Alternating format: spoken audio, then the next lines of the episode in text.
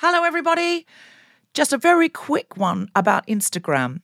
If you're on it, Meta, the parent company, is reducing the number of political posts visible to users on their feed. This is a real thing, not a hoax. So go to your Instagram profile, tap the three horizontal lines in the top right corner to open the Settings tab, scroll down to What You See, click on Content Preferences, open Political Content, and turn on Don't Limit Political Content. That's an option. Otherwise, you won't see almost anything we post because we are deemed political. Please do that now, or you won't even see the posts about our shows, our fun things. So, if you want to see Guilty Feminist content and know when we're coming to a place near you or releasing a new podcast, do it now. Mom deserves better than a drugstore card. This Mother's Day, surprise her with a truly special personalized card from Moonpig. Add your favorite photos, a heartfelt message, and we'll even mail it for you the same day, all for just $5. From mom to grandma, we have something to celebrate every mom in your life. Every mom deserves a Moonpig card. Get 50% off your first card at moonpig.com. Moonpig.com. Imagine the softest sheets you've ever felt. Now imagine them getting even softer over time. That's what you'll feel with Bowl and Branch's organic cotton sheets. In a recent customer survey, 96% replied that Bowl and Branch sheets get softer with every wash. Start getting your best night's sleep in these sheets that get softer and softer for years to come. Try their sheets with a 30-night guarantee. Plus, get 15% off your first order at bowlandbranch.com. Code BUTTERY. Exclusions apply. See site for details. When you're ready to pop the question, the last thing you want to do is second guess the ring. At Bluenile.com, you can design a one of a kind ring with the ease and convenience of shopping online. Choose your diamond and setting. When you find the one, you'll get it delivered right to your door. Go to Bluenile.com and use promo code LISTEN to get $50 off your purchase of $500 or more. That's code LISTEN at Bluenile.com for $50 off your purchase. Bluenile.com code LISTEN. Feminists! We are the cast of Emilia, and we're having so much fun taking over the Vaudeville Theatre with our fantastic new play. Thank you so much to everybody that's already been. The response has been incredible. We're building something here, and we need your support. We're breaking convention just by being in the West End. A new play by a living, breathing woman. We have loads of jokes and the forgotten story of a kick ass feminist from 400 years ago. It's like a hen party for the woke. But change like this takes time, and we're not going to run forever like Les Mis. So you've only got a few weeks to get organised and come and join us. And show people that we demand more women's voices on our stages. And if you've already come, then come again. Bring a friend, bring a teenager, bring your mum, bring your mum's mum, bring your dad or your brother. And if you don't live in London, we have a Saturday matinee performance or come for the weekend. We've got shows Monday through to Saturday with two afternoon shows and some great seats for as little as £25. For more information, visit www.emiliatheplay.com. Come! I'm a feminist, but the best thing about co hosting this episode of The Guilty Feminist with Hari Kondabolu is that if it sucks, everyone will blame the man. He's the first man ever to co host the show, gang! And all of the other episodes for three years have been great, so there's zero pressure on me tonight. I'm a feminist, but I ruined a woman's life once. But enough about my mom.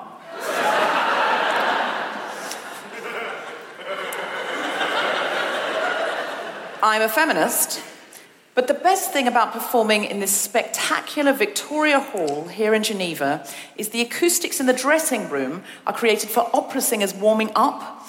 And because it's Christmas, I did a full rendition on my own of Santa Baby. And because my voice sounded so fine in the dressing room, I, I kind of went on a bit, but I felt bad about the lyrics because they're not very feminist, so I tried to change it. So I sort of ad libbed it a bit, and this is what I went for Santa baby, close the pay gap for me, you see. been an awful good girl, Santa baby. So smash my patriarchy tonight. Da da da, da da da, da da da. But I realised it just made the terms pay gap and patriarchy both sound like euphemisms for vagina. I'm a feminist, but I don't like to call myself a feminist because I haven't earned it. A male feminist could easily be a wolf in sheep's clothing, or rather, a dick in sheep's clothing. what I'm saying is, I don't trust myself. I'm a feminist, but I love continental European sound engineers because earlier tonight, when the Swiss French engineer had to attach a battery pack for my headset mic to my bra, he just unzipped my dress with authority, put it on, and zipped me back up with no embarrassment. British men get so nervous doing this, they just end up going, Wouldn't you rather have a hand mic? And please don't tell me that's the Me Too movement because they've been doing this since Friends was on the television. I'm telling you. They just get nervous of the whole thing. And I, I'm so used to it. I do it all the time. It's my job. It's their job. There's nothing lascivious about it. Just pop the thing on my bra and let's get on with the day's work. You're making it seem sexual by the way that your hands are shaking and your breathing has deepened. you can't get a decent sound engineer to put a battery on your bra in Britain. Nowhere. Nowhere in the British Isles. And that's why uh, we need to get more immigrants up to the UK to be sound engineers. That's right, my friends. I mean, UKIP doesn't want to hear that, but it's the truth. I'm a feminist, but I still haven't seen Beyonce's Lemonade. However, I have pretended that I have seen it. Which brings me back to my previous point I don't trust myself. Very good, very good confessional. Well done. Live from the Victoria Hall in Geneva, Switzerland. For the United Nations, the Spontaneity Shop presents The Guilty Feminist with me, Deborah Frances-White, guest co host Hari Kondabolu, and very special guest Uma Kondabolu, talking about International Migrants Day. Now, we understand this is a bilingual gig. Hari has no French. I have a small amount, so we'll just do a bit of comedian interaction. Okay. In French? Oh, no, you, well, you don't speak any, so I'll have to do mine in French, you do yours in English. Merci. That's, that was French. You've already broken the rules. Ah, merci beaucoup. so you've used your two words. Yep. Yep, good. Um, all right, so uh, you can say anything you like, and then we'll just, I'll do mine in French. I'll come back in French at you Okay. with whatever I have. So just anything? Oh, yeah, just Yeah. like, you know, welcome to the Guilty Feminist, you know, anything like that. Uh, welcome to the Guilty Feminist. Avez-vous du Coca-Cola Light, s'il vous plaît? Are you enjoying your time in Geneva? Avez-vous des poissons? Is there anything else you'd like to do or perhaps get while you're in Geneva? Avez-vous du vin blanc, s'il vous plaît? um, so that was the French bit. I hope you enjoyed it. Um, Merci. merci. Merci. Merci beaucoup. Mer- merci beaucoup. How was that, French people? French speakers? That was. You are a lot more polite than French people are advertised to be, and thank you. thank you. Uh, so we should begin the guilt. We're talking about migrants because you may have noticed this is Migrants' Day, in the UN. The U, this is the first ever episode of the Guilty Feminists produced by the United Nations. I didn't see it coming any more than you did. this episode is produced by the United Nations and the city of Geneva. Thank you. Thank you for ever having heard of my podcast and inviting me here. And thank you for also inviting Hari here at the same time, accidentally, so that he could also be sitting next to me. That is correct. That is correct.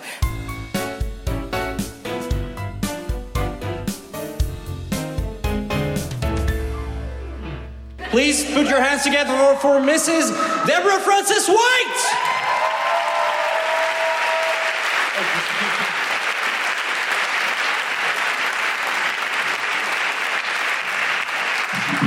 Thank you so much, Charles. Uh, hello, just give us a cheer if you are now or have ever been an immigrant. Give us a cheer if you've never left Switzerland with any intention of staying longer than a week anywhere else. Just one, just one person.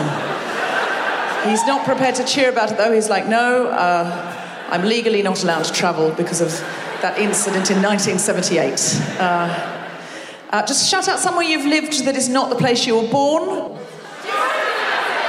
What was that? Geneva? You're an immigrant here. We've got one, guys. We've found one. You're an immigrant here. Where were you born? Canada, and you're all the way here. So this is Canada to Switzerland. Can I just ask about Canada at the moment? What's it like waking up every morning and thinking, Justin Trudeau is in charge of me? He makes all my decisions in a way. I have to obey Justin Trudeau. Is it a little bit Fifty Shades of Grey? That's what I'm asking. Enjoyably. Like, obviously, Justin doesn't know you're doing this, but are you secretly doing that a little bit? No. Well, start. Start. I'm thinking about applying for Canadian citizenship, not even bothering to live there, just living out that particular fantasy. Great. Anybody shout out another place you've lived that wasn't the place you were born? Canada. You've gone the other way. Where did you come from? Ukraine. Ukraine to Canada. And where do you live now? Geneva. Geneva. You get around. And you get around. Why did you move there? Study. Studying. What are you doing here? Work. Okay, it's very limited what you're prepared to share. Are you, are you a spy? Because you're really not studying nothing, working nowhere. Spy or drug dealer? Spy or drug dealer? It's not clear. What are you doing for work? You work at the UN? Spy. amazing, amazing. What do you do at the UN? You develop trade in the developing world. Well, you're better than us and always will be. Does anyone else feel slightly intimidated by that? She's just helping the developing world. What are you doing in the morning, sir? What, who have you helped? Have you helped a struggling nation get on its feet from its knees? Because white people have ruined everything? Is that what you is? No. You're just staring at me, mesmerized, like a somebody in the headlights. Oh, no, I'm, I'm talking. She, look, I'll, honestly, I'll talk to anyone who'll talk back to me. So uh, you, you seem open. Are you French speaking? Okay. Um, où est la bibliothèque?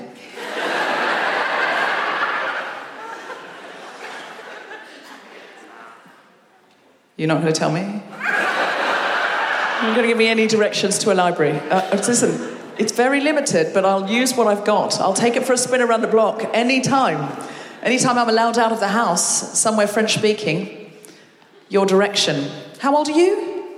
Oh, no, no, sorry. Quel âge as-tu? Oh, no, it should be vous. Should it be vous? He's younger than me. Two is two okay? Okay, all right. Sorry, let's go again. Quel âge as-tu?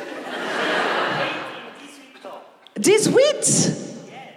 Hmm, have you seen The Graduate? He's too young. That's the point of the joke, mate. That's. Oh, do you mean he's younger than The Graduate was? Yeah, yeah I know. But in that film, Dustin Hoffman was like 30 and Annette Bening was like 34 because that's the way Hollywood works. It's sexist. It's not fair. You're 18 now and you've got you're sitting there with your male privilege. It's absolutely fine for me to make that joke. I've decided. so I'm an immigrant, but I am the kind of immigrant that uh, the far right tabloids in uh, Britain like um, because I'm white um, and I, my English is my first language. And uh, when I first got to England, I worked as a nanny. I'm basically Mary Poppins. Um, she also had visa issues. And we know that because she came in on a flying umbrella. I'm telling you, she was also, much like me, the creation of an imaginative Australian woman. You need to know more about Mary Poppins to understand that joke. That's not my fault, that's yours. I don't feel I don't feel that's my problem at all. But I'm very aware that wherever I go, I have English language privilege. I think that's something we don't talk about a lot. We talk about white privilege, we talk about male privilege, we talk about straight privilege. Uh, we don't talk about English language privilege very much. but I can go to any yoga class in the world and pretty much assume it's going to be in English. That's insane, isn't it? I can come out onto the stage in Geneva and talk, just randomly talk in English, hoping you'll understand the punchlines, and a good 80% of you do. Okay, well, only 10% understood that one. It's a numbers game, gang. It's a numbers game. But wherever you are, if you speak English, the expectation is on the other person to understand. And you don't see that from them. You see English people all around the world, or native English speakers, getting angry when people don't understand them. You see native English speakers, you'll see them in Geneva getting sort of angry with people in restaurants, going, I said I wanted it well done. And not only is the waiter judging them because they're shouting at them in English, and the waiter's like, I don't have to speak this language, I live here. But secondly, they're judging you because you've asked for your steak well done. It's two pronged. It's two pronged. But you see that. You don't see Japanese people in London shouting at people in Japanese and going, You don't speak Japanese? What's this shit? They have a fair expectation that if they ever leave Japan, that's the end of them being understood. They just have to work it out wherever they are, they have to learn to speak the language. Um, so I'm, I'm loving it. Are you from Geneva? Yes. Yes? And you, You were born in Madrid? Oh, working? Oh, okay. There's a man like six down who's corrected him and said he doesn't mean born in, he means working in. Now, I don't know if that's some incredible mansplaining. a man is just like, he doesn't mean that. Or actually, if he knows this person, do you know him? Why do you think he means working? That's what you heard. But you said born in, didn't you? Okay, so that's male privilege, English speaking privilege, white privilege, all rolled into one. And I'm guessing you're, you're, you're currently not living in the country that you were born in? Where were you born? In Canada. It's so pop. Just give us a cheer if you're from Canada. I need to know more but I don't have any more time. So if all the Canadians would meet me in the bar after the show and explain themselves, I'd really appreciate it. I've been Deborah Frances-White. Thank you.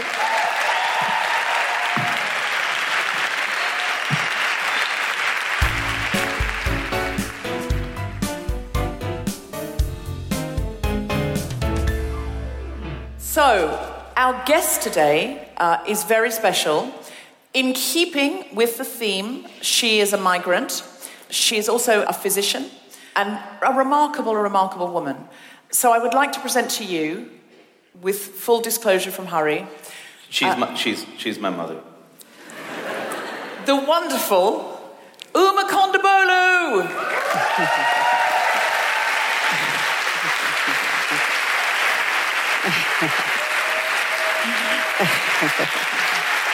Hi, Dada. Come, sit, sit. Thank you. All right. It might surprise people, but it was harder to book her than I thought. I thought it was a bit odd that she made you go through her agent. I find it. I find it out that my father is her agent. um, so, Uma, thank you so much for joining us. my pleasure. Um, so tell us, it's Migrants' Day. We're here at the UN, who are really uh, uh, the drivers of human rights. Uh, could you tell us how was it first being a migrant to America from India? Like, what was that like, and particularly as a female migrant? Also, what were the traumatic circumstances that brought you to America? My marriage. I feel like you're leading the witness there, Hari. As an Indian woman, even though a little bit educated, my parents said, I think this guy would be good for you. Uh, as a good old daughter, I said, oh, whatever you think is right for me is good, because I know I can change him at some point. Sure, uh, good to know. Good to know. and I was young and inexperienced. I didn't know how difficult it was at that time. What, to change a man? Uh, yes. Okay, you weren't fully informed. Had your mother told you it'll be fine, you can change him, and then you found out that's I didn't speak to my mom. I was so confident. I thought, it's no matter. I'm going to change him. so you went to that he was in America at this point. Yes. And so you went to America. Had you met him? Uh, no, he came for the wedding. It was arranged. Wow. So that's a lot of bravery, I think, to get on a plane. I- every day I, mm, I congratulate myself on my. right, rightly so. and you had been a doctor in India? Yes. How old were you? Uh, 27. So you're a 27 year old working woman, you're a doctor, you've got your life going on. Were you a GP?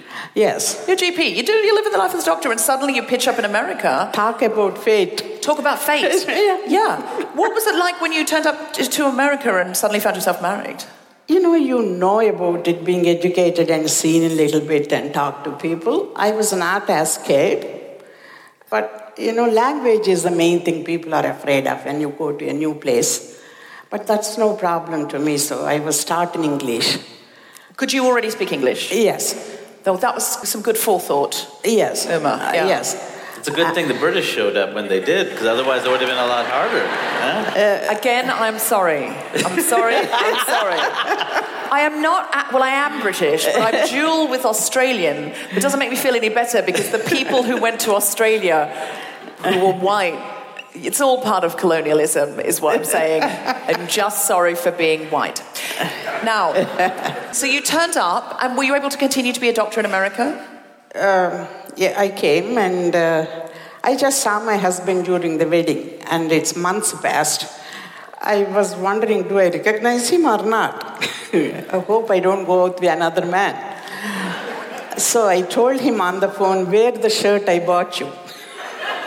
and then immediately he left because he didn't have leave, no vacation. Uh, so I just came, he wore the shirt. so I followed him home. You, have got to hope somebody else doesn't have the same shirt at that point. Uh, luckily, no. Yeah. So I came with the right man. Yes. Uh, I went home and then he has three, his brother and two other guys there. He was living with uh, roommates. And six o'clock came and everybody was looking at me. Woman is here, maybe she'll make food for us. And you, before this time, of course, you're a doctor, you're doing your own thing, and now suddenly this expectation on you to cook a meal. Yeah, and I just never made food at home because I was away at the dormitory and studying and practicing.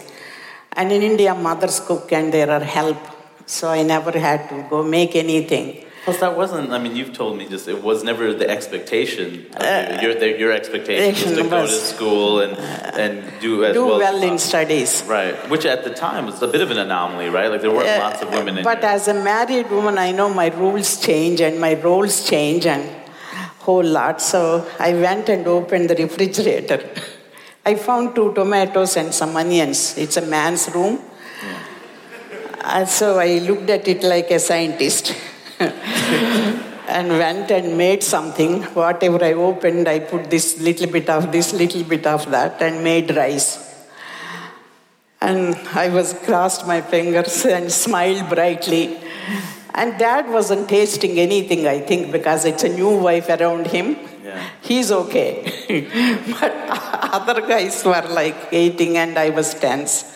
And everybody said, Oh boy, you cook very good food, and we are lucky. I said, Boy, I'm lucky today, and hope they don't ask me tomorrow. And you were like, oh God, I'm a one hit wonder. Now I Yeah, have to come magic to- up something else. Deborah, surprising or not, I never made a bad dish so far. I think it's my genetics, or maybe uh, I, or I'm just luck, luck favors me or something. So then you had children in America. Yes. What was that like, going from being a doctor to having children? I dis- we decided that until they reach certain age and start going to school, I shouldn't work at one point. Because, first of all, uh, I don't want my children to be raised by babysitters. With one income, you can manage. Um, so I didn't work, my husband worked. And I taught them, and it was the best time in my life. Oh, that's lovely. And raising my kids. Uh, Hari at the time was a good kid. At that time. At that- At that time. Yeah. Yeah. So, i- what, what age did he start disappointing you? Uh, it's 14, 15. 15, 15, and then I was hoping you would say like 28, 29. Uh, like when I look back, I think uh, you were very subtle but very manipulative.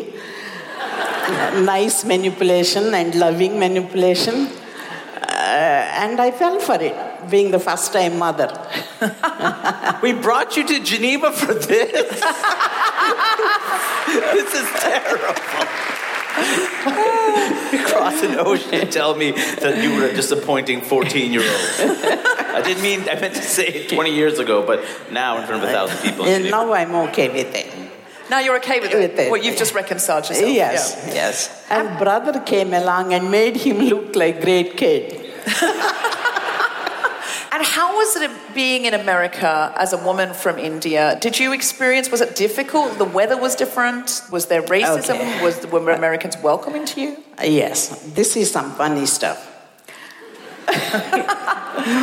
My husband is not a very talkative person unless he wants to. He's not very information sharing guy. Uh, first time, I, one day I saw snow. So I said, let's go to temple. And we took a bus and he's like, we didn't have a car yet. And I wore shoes which I got from India. He didn't tell me it is cold and it's snowy, slippery. So I wear shoes and no socks. I wear sari like this. We went to temple. On my way there, just two blocks from temple, one of the heels falls off uh, from my shoe. So I'm walking like this. It looked like I'm limping. Even then, he doesn't tell me, take these shoes off, it's quite close. I'm still limping. And when I went there, and on the way back, I think I had a sweater I wore and came home. Next morning, my friend comes. Oh boy, it's New York is cold. And she said, Where is your winter apparel? I said, What? I said, You need a coat, gloves, shoes, whole bit. I said, like, okay. And then evening he comes home. I said, dude, what is this? you are freezing me and uh, you didn't tell me. I thought you knew you like this. I said, I don't feel my feet. Do you think I like it? so next day we went and bought whole coat and whatnot. And second thing, like I said, I don't like America. I'm washing clothes every week. Like I didn't know there were laundromats. He, this guy didn't, doesn't tell me there are laundromats you don't have to wash like washwoman. So every day afternoon I wash clothes, which I never did in my life, and drying them outside in like in the backyard. So finally I met a neighbor who is an Indian. This is after seven months, six months. And she said, Where are you going? I said, uh, I'm bringing laundry and I'm drying it. I said, Why? "Uh, we have laundromats. I said, Excuse me, what is that? I said, In America, we don't wash like this. I, and she took me, showed me how to run laundromats. Again, I said, Hey, dude, what is this? he goes, I thought you liked it. Who likes washing sheets every day? So you were hand washing them? Hand washing with soap and drying and hmm. putting and. And he was not really showing you the ropes of America. He went to work and comes back and he doesn't know what day and. So was it actually other migrants who were kind to you and showed you the way, or did Only did, one migrant who is my neighbor. I, at that time, not many Indian women were around where we lived. So were there any Americans that were welcoming to you, or was it difficult? Um, there was one lady from Argentina who was my neighbor. She became friends with me. And uh, her name is Mariana Geiger. And So it was actually another immigrant. Another, yeah. We went around and she showed me around. What are the great things about immigrating, and what are the bad things? I think I don't see any bad things, to be honest, miss, except missing my family. Children are what you raise them to be, wherever you are. I'm, So how would Hari be different if you'd raised him in India? I probably wouldn't have been a comedian. that's for sure.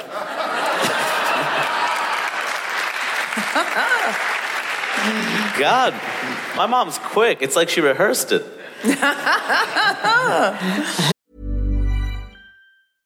Ready to pop the question? The jewelers at BlueNile.com have got sparkle down to a science with beautiful lab grown diamonds worthy of your most brilliant moments. Their lab grown diamonds are independently graded and guaranteed identical to natural diamonds, and they're ready to ship to your door. Go to BlueNile.com and use promo code LISTEN to get $50 off your purchase of $500 or more. That's code LISTEN at BlueNile.com for $50 off. BlueNile.com code LISTEN.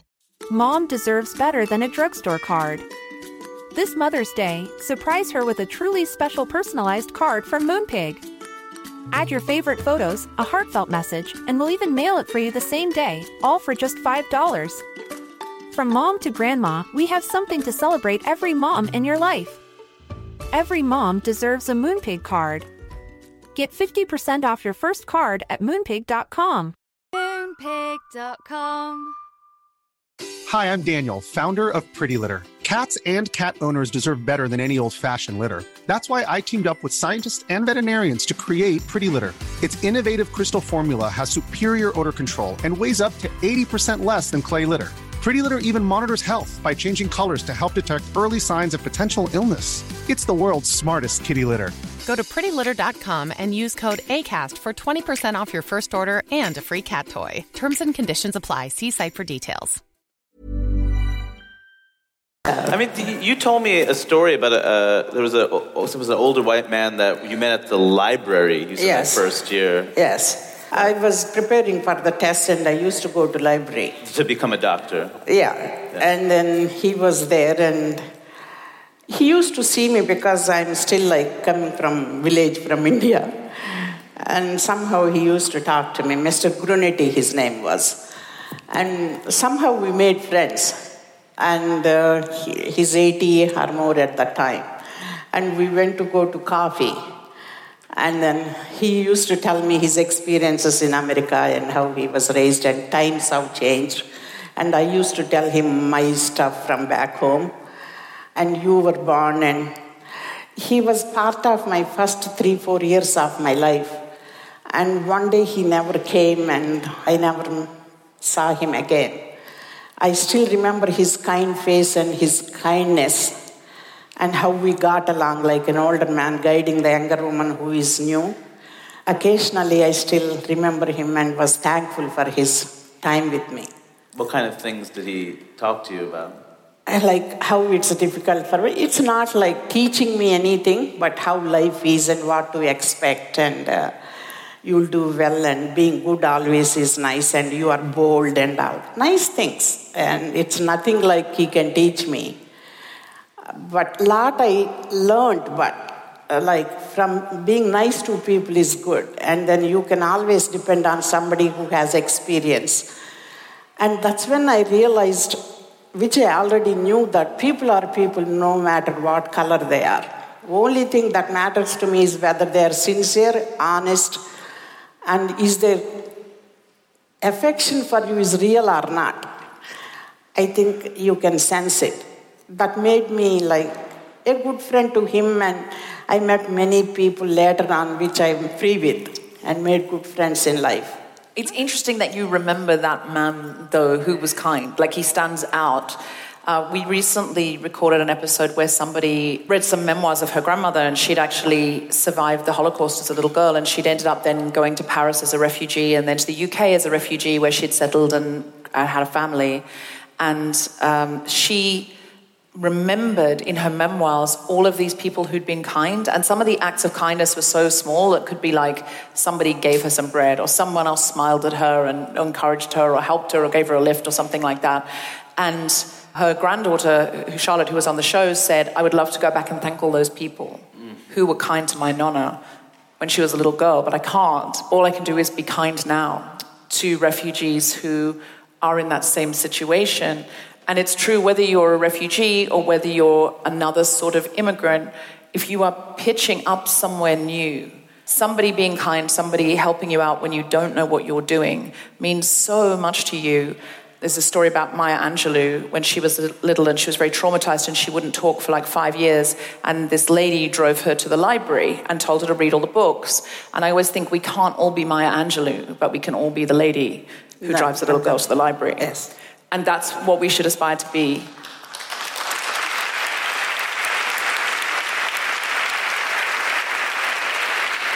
And your story, which is such a warm story, that's actually very heartening to me. And I think now there are times where I feel, with what's happening in America and the way that it's swinging so far for the right and immigrants are being demonized in such an extreme way, do you fear what will happen in America? Are you nervous about the way that things are going?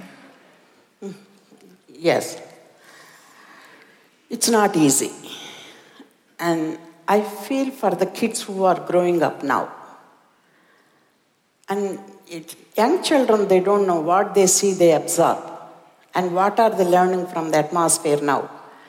It trickles from top to bottom. You look up to somebody who you see every day on television saying something ridiculous or putting down somebody. You are not teaching the next generation the right thing. And leave alone refugees, and that's a different issue. You can't even respect the migrants who are already here in the country. That makes me feel more sad because these people are already here. They have every right to expect what other people are getting white, black, brown, whatever. Why are you separating and causing rift between the people? I think that's one thing they need to address it. Family separation. Yes, and, and, and about refugees, it's very, very sad. It's a world problem. I think it's not just America, whatever. Oh, yeah, it's totally a- global It's problem, a yeah. global problem. Just taking somebody is not enough. You are people think that okay, I, this country absorbs us, or we'll be okay. It's not just enough just taking them. Education, healthcare, where they live, how to make them feel one of us. These are all the things they need to think financially, health wise, and emotionally. Uh, That's a very rough path from there to here, not knowing where they are going. I think everybody just can think of help one person, like in any way, in the long run. Politicians, of course, they need to make bigger plans and be firm, and when you have resources, accept at least partially. I mean, I think that's been the hard part about a lot of what's been happening is the scapegoating for political reasons. I mean, I was just in Denmark and hearing stories about, you know, uh, children of immigrants. There's this idea to make sure they take classes about how to properly be Danish, classes that their peers whose parents aren't immigrants don't have to take. And the idea that they have to learn this is what Easter is, this is what Christmas is, in a country that is mostly atheist, uh, from what I know, but yet they still have to know this is what we do here. Uh, there was a story about they wanted refugees to help pay for their own upkeep, people who barely survive. So women with jewelry, for example, would give some of that jewelry away for their own something they probably uh, Cherish ra- from cherish, and That's they the only thing they've with. got. Yeah, yeah. And they, this is the one thing, and we have to give that up after everything we've been through. There's such an insensitivity and cruelty. And I think it's interesting that people are very open and tolerant and accepting. And I've seen this in Europe in particular when it's not in your actual hometown, when it's not in your backyard. Oh, we give aid to everyone, we send all our people there to help. But if it's in our backyard, we don't know what to do. Mm-hmm. And it's interesting to think about the criticisms the US has gotten. There are many, and, and they're right on. But it is interesting because the US has always had to deal with the clash of different cultures. It's a nation built on genocide and slavery and violence, right? And so we've had to deal with these issues of integration from the very beginning. It's interesting to see kind of what's happening in Europe now when we forget that, no, keeping the traditions of other cultures alive in your society potentially could also lead to a richer society. And when you see places like Denmark and, and, Sweden, you know, there's this idea we have to preserve our culture. Well, I see Swedish hip hop. Was that part of your culture? I, hear you speaking English. Where did that come from? So it's really selective, and it's about who has the power to control the narrative and who has the power to control the culture. And that to me is incredibly sad and racist. And, and to hear my mom say something which I, I, support, I mean, at the end of the day, we're talking about how do you give human beings the bare minimum for survival to succeed? That's not asking very much.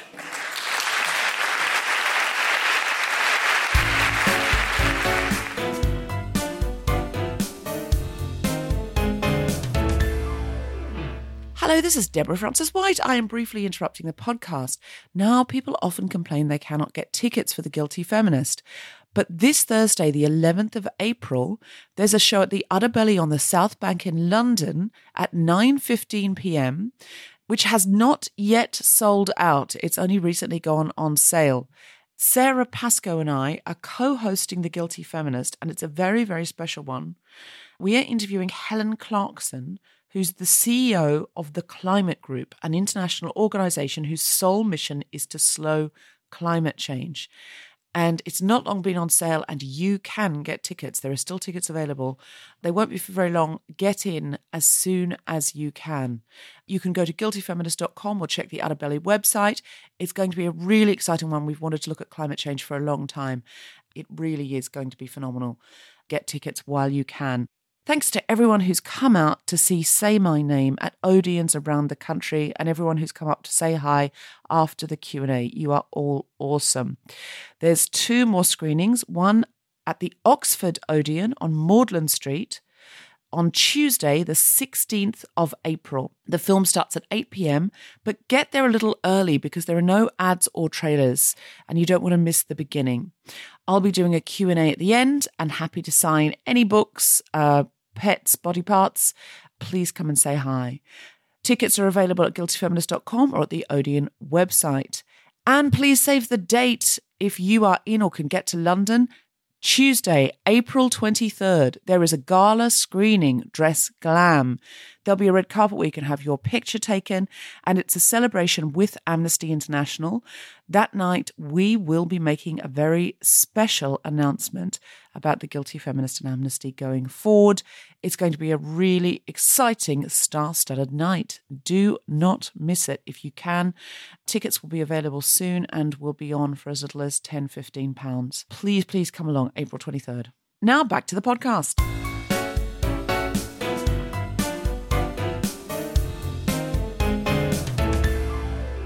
Please put your hands together for Hari Kondabolu!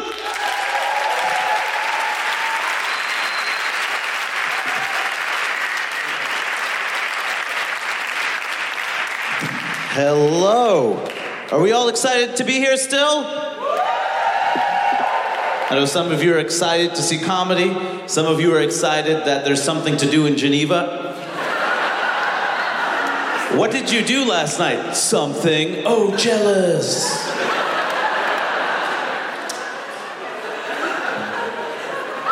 People ask me if I, I, get nervous before I do shows, and I don't anymore because uh, I already had the worst show of my life, so it can't get worse than that. I was in Aarhus, Denmark. Show was going terribly. All of a sudden, in the middle of my show, this guy stands up and he yells, Hey, go back to America! Wow. That's incredible. Because I've been told to go back to so many countries and never to America. I've been told to go back to Iraq, Afghanistan, Libya, whatever country the US is bombing, I'm told to go back there at the worst time to go back. Hoping that's an anti bombing clap. Okay. I love uh, touring internationally, but I don't really like the long lines and bureaucracy of immigration and customs. Apparently, Australia is the worst at this because Australia is so far from rest of the planet that they're really strict about you not bringing in plants or fruit into their country because they're worried if foreign bodies enter Australia, they'll kill people and destroy the environment. Which is a very fair point because if you ask the Aboriginals, they would tell you that sometimes foreign bodies enter Australia and they kill people and destroy the environment.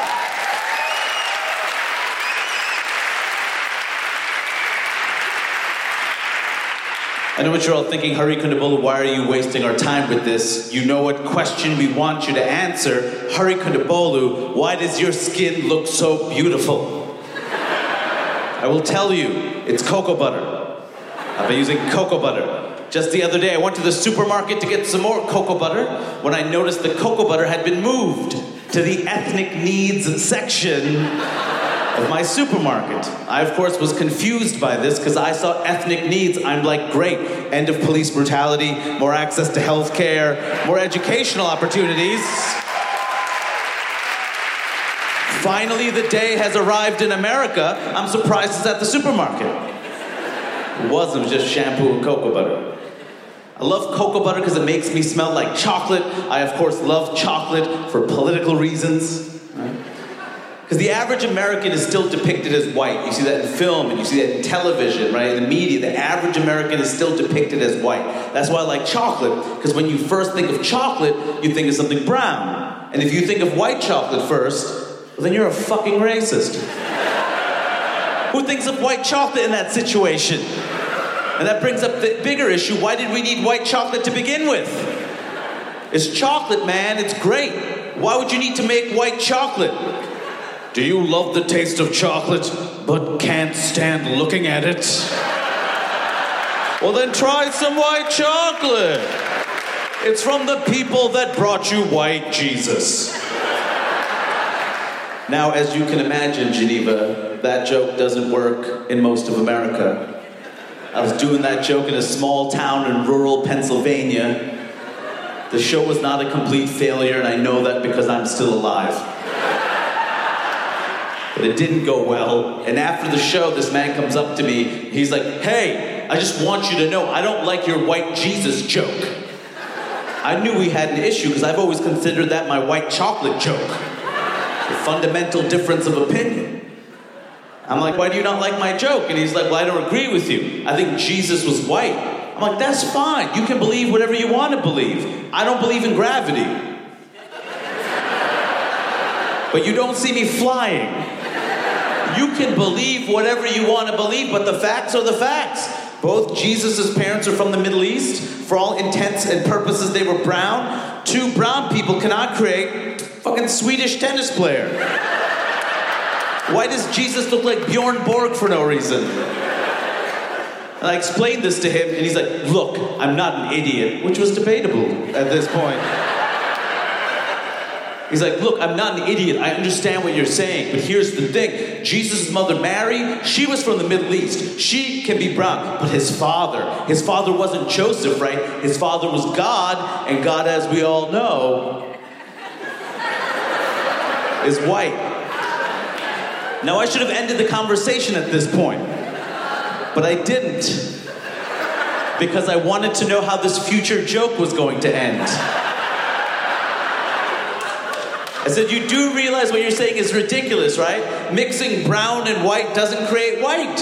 Any child or racist could tell you that. I mean, that's the way the world has historically worked. But let's say I was to agree with you that somehow a brown woman and a white man created a white Jesus. I will only agree that Jesus Christ is white if you agree that Barack Obama is as white as Jesus Christ. And after presenting that man with his own logic, I think it's pretty fair to assume that this man was so racist, he no longer believed in God. Mission accomplished. Oh, thanks.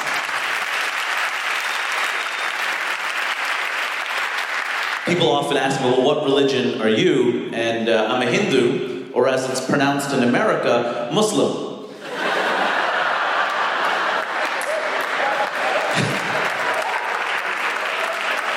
My worry about that joke is there are people in the audience who are like, why did he say Muslim twice? Nice to be in Switzerland. I keep hearing that the Swiss have the best chocolate in the world, but I'm thinking about it. What makes it Swiss exactly? Cocoa beans come from West Africa. Sugar comes from Latin America and Asia, right? And I don't know if you all know this, but cocoa beans and sugar, they do the heavy lifting in chocolate. So what part's Swiss exactly? Is it this part? I'm Swiss. Switzerland has a rich stirring history. All right, Switzerland. I was in London uh, last week. When I got to London, I was told to be careful because they have a knife problem there. Like, be careful, be careful where you walk at night. There's a lot of stabbings. And I'll tell you, as an American who deals with mass shootings, wasn't so impressed. What's that? People die one at a time from up close. How quaint. They buy baseball bats in the United Kingdom, which I find very troubling since they don't play baseball there, which means those bats are being used solely for violence. So I think if you buy a baseball bat in the UK, you should have to answer key questions like, hey, what do you want to buy that baseball bat? To play baseball? How do you play baseball? You swing at the brain? Okay, you don't get a bat. You don't get a bat. I want to, uh, I want to talk about Brexit um, but I'm in a weird position because as a person with Indian heritage, I really enjoy British failure and suffering.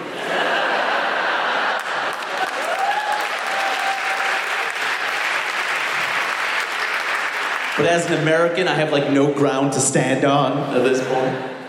It just feels weird that the UK left the EU because they barely gave up anything to be in the EU. They kept their currency, they didn't sign on to the Schengen Agreement, right? So they still controlled their borders. So they barely gave up anything. They were barely in the EU to begin with. Basically, the UK leaving the EU is like Nightcrawler leaving the X Men. Yeah. Oh no, not Nightcrawler. Anybody but Nightcrawler. Now who's gonna crawl? That night.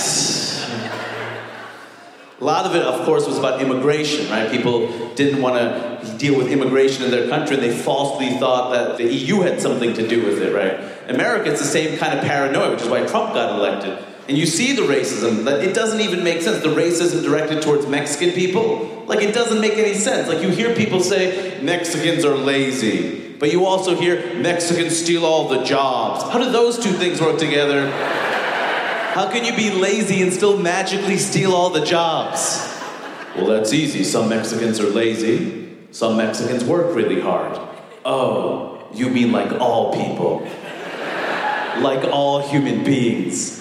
If your argument is that Mexicans are like all human beings, well, then you're just a really shitty racist. That's some piss poor racism. Maybe you should get out of the racism game. Or hire a Mexican person to be racist for you. because You couldn't handle it. Immigrants are depicted in these really weird ways. It's always about economics. It's always about change. It's never about like the depth of their character. That's why it was really cool to have my mom on stage because my mom is incredibly funny, right? And that to me is her defining characteristic. Like my mother is the funniest person I know. My mom's the reason why I'm funny. My dad's the reason I have anxiety, but my mom mom's the reason why I'm funny. So before I end my set, since my mom is here with me, I wanted to end by reading a few things my mother has said to me recently. Here are a few of my mom jokes. Uh, so this is a little while back. I said to my mom, "Hey mom, sorry I didn't call earlier this week," and she said, "It's okay. It was a relief."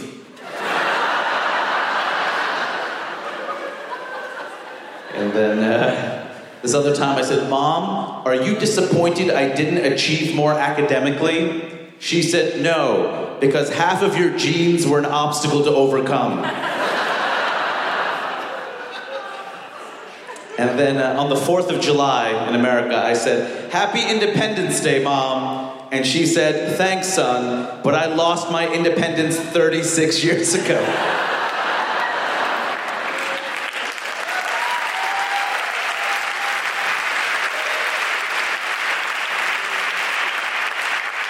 Unrelated side note, I am 36 years old. Thank you very much, Geneva. You've been wonderful.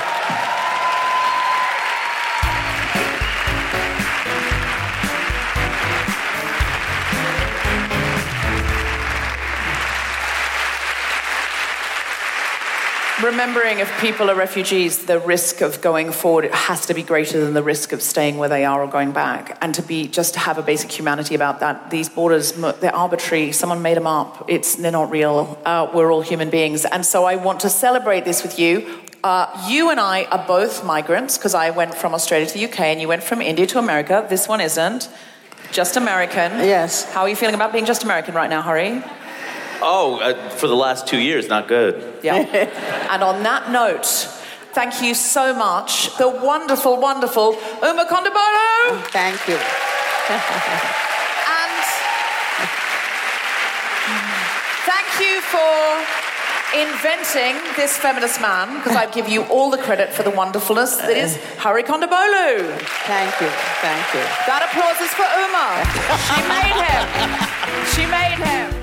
You have been listening to The Guilty Feminist with me, Deborah Frances White, guest co host Hari Kondabolu, and our very special guest Uma Kondabolu.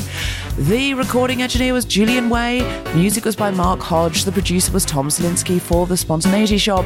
Thanks to Christina McGillivray and everyone at the United Nations, as well as all of you for listening. For more information about this and other episodes, visit guiltyfeminist.com.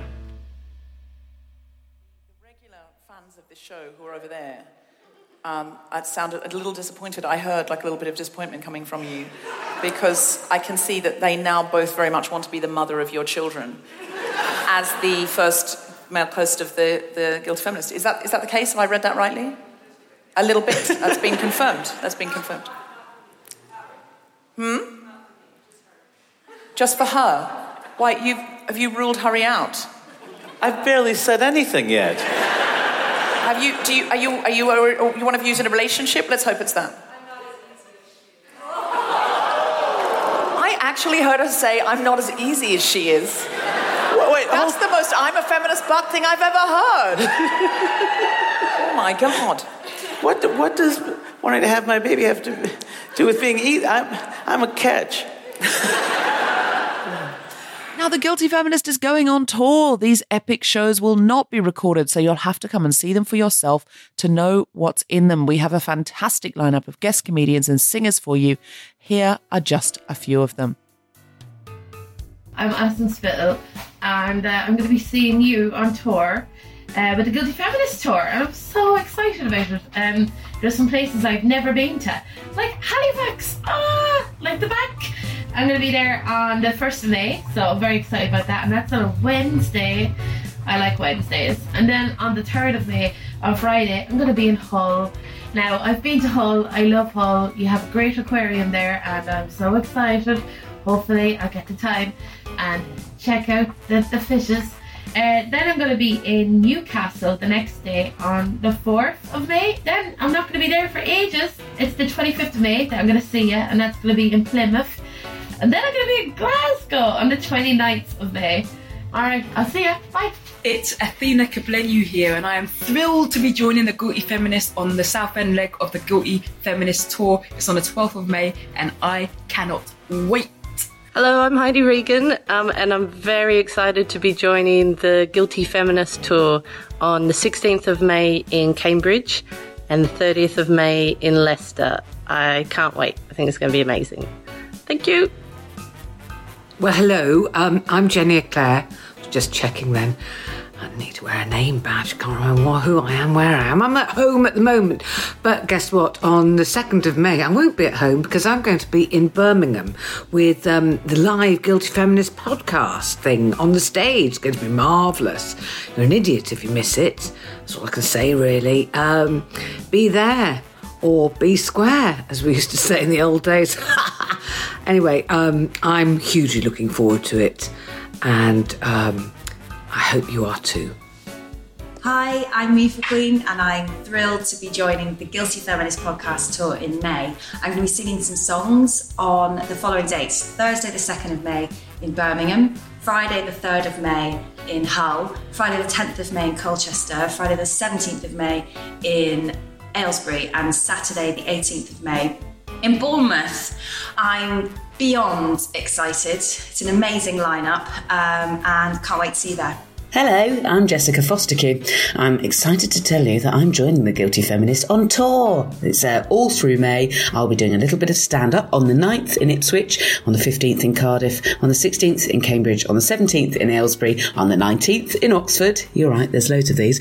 On the 23rd in Sheffield, and on the 24th in Coventry. See you there, please. I think it's going to be really fun. Hello, I'm Katie Mulgrew and I'm thrilled to be joining the Guilty Feminist Tour when it heads to Salford on the 5th of May. It's going to be an absolute belter of a show, so get yourselves involved. And it doesn't stop there. We have Sindhu V in Halifax, Hull, Newcastle, Salford, Leicester, and Nottingham. And we have Bridget Christie in Colchester, Aylesbury, Bournemouth, and Southampton. We have Felicity Ward and Kemah Bob in too many places to list. We also have Angela Barnes, Jess Robinson, Grace Petrie, and many more. Go to guiltyfeminist.com slash tour to see the full list and to book.